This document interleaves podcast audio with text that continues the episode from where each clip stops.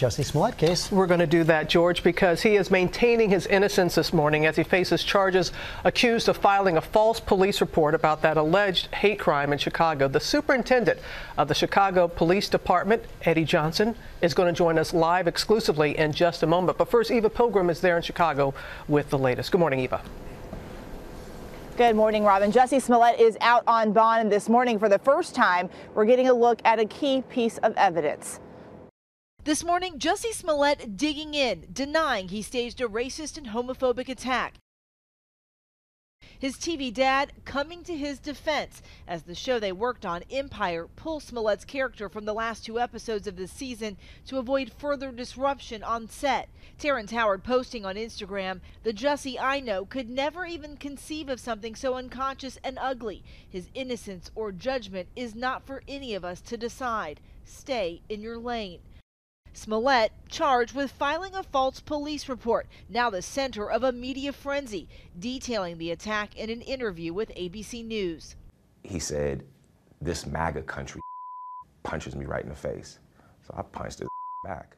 But police now saying he made the whole thing up, that Smollett came up with an elaborate scheme that he planned for weeks.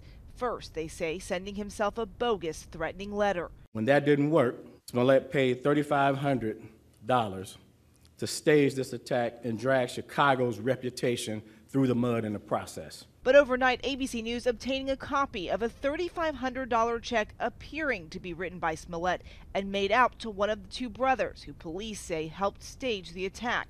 On the memo line, five week nutrition workout plan.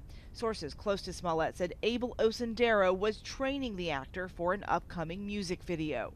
Smollett maintaining he's innocent. His attorneys calling last week's statements from police a spectacle that has no place in the American legal system, adding that Smollett feels betrayed by a system that apparently wants to skip due process and proceed directly to sentencing.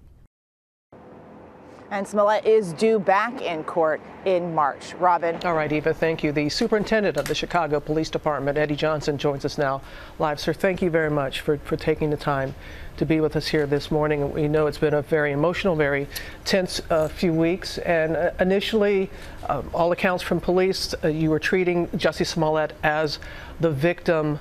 When did it turn from being a possible hate crime to a possible hoax? So uh, let me just put this out there first and foremost that right now he still has the presumption of innocence, uh, you know, until he has his day in court.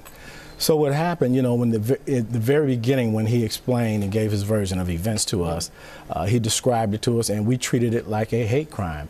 You know, one of the things that I think is important to recognize is although the two attackers were masked, he was able to say he could see around their eyes that they were white skinned or at least the one guy was a white skinned person. So that's how we approached it. Uh, the entire time that we investigated mm-hmm. uh, the incident, he was treated like a victim. As you know, we picked up the two individuals after we identified who they were. We were waiting for them at O'Hare Airport when they came back from uh, uh overseas. Uh, we took them in and started talking to them. Now, we were legally able to hold them for 48 hours, and I refused to let CPD characterized him as a suspect unless we had concrete evidence.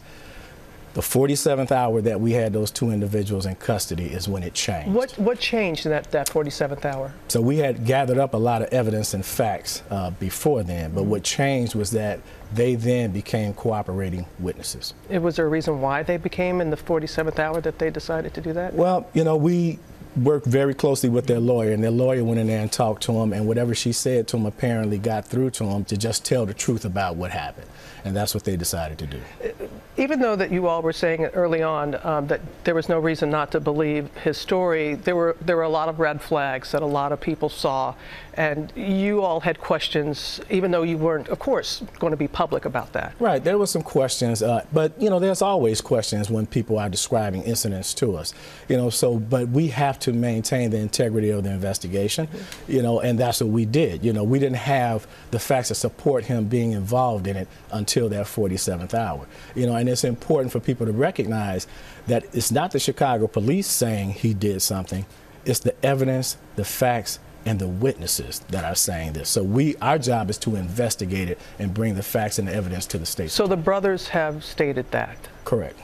The, the check that uh, we saw in Eva Pilgrim's report, the $3,500, did the brothers specifically say that was for the attack? They said that he paid them 3500 uh, with a check to. Uh, But did they say what it was for? Yeah, for to uh, carry out this incident. Your press conference, sir, was so passionate, and it, it seemed quite, quite personal. The, the words that you were talking about, about being um, angry and, and, and offended, and you often referred to the noose, and, and that was a real breaking point for you. Yeah, you know, Robin, I grew up in the, the tail end of the civil rights era, and um, I lived in Cabrini Green Housing Project, you know, uh, when I was a kid, and that could easily be characterized as one of the most notorious housing projects in the country. And the symbolism of a noose is very offensive. Uh, the city of Chicago has its issue issues. The Chicago Police Department has its issues with racism and excessive force and all of that. And I, I'm acutely aware of that. Mm-hmm. But we didn't earn this particular incident. And I just refuse to let us have to take that shot if I'm if I have evidence to the contrary. So I, I, just want people to understand that's a damaging thing to do to a city and and to a police department. You know, so it's my responsibility to ensure that um, the record gets set straight. Yeah, you were upfront about the issues within the, the Chicago Police Department when it comes to race relations and the mistrust from some in the public. So, how do you address that going forward? So, you know, something like this can be really damaging. We've made a lot of progress in the last three years since I've been superintendent in terms of race relations. Are we where we want to be? Of course we're not. But we're heading in the right direction. And there's a lot of things that have occurred in the city to let me know that. But I just hope people don't judge other folks that are victims of these types of crimes because this is just one particular incident and that's that's the damaging part of it you damage a city's reputation where we don't need any help with that we really don't but but first and foremost you know there are real victims of uh, crimes of that nature, hate crimes. And, and I just hope that people don't treat them with skepticism. You know, this is one particular incident, um, and, and it has to stand on its own merits. It's an ongoing investigation? Correct. So, where does it stand as of t- this morning? So, right now, as I said, he still has the presumption of innocence, and he'll get his opportunity in court if he chooses to go that, that, that route. And, and again, you know, I was very acutely aware of the situation in terms of the Chicago Police Department declaring he was a suspect. But I can tell you this, Rob, there's mm-hmm. a lot more evidence that hasn't been presented yet that does not support the version that he gave. There's us. more because you presented quite a bit. I quite mean, legal bit. experts said that's the most that they've seen being presented up front. Up front like that. But, but there's still a lot of physical evidence, video evidence, and testimony that just simply doesn't support his version of what happened. Superintendent Johnson, thank you very much again. Uh, know you're a very busy man.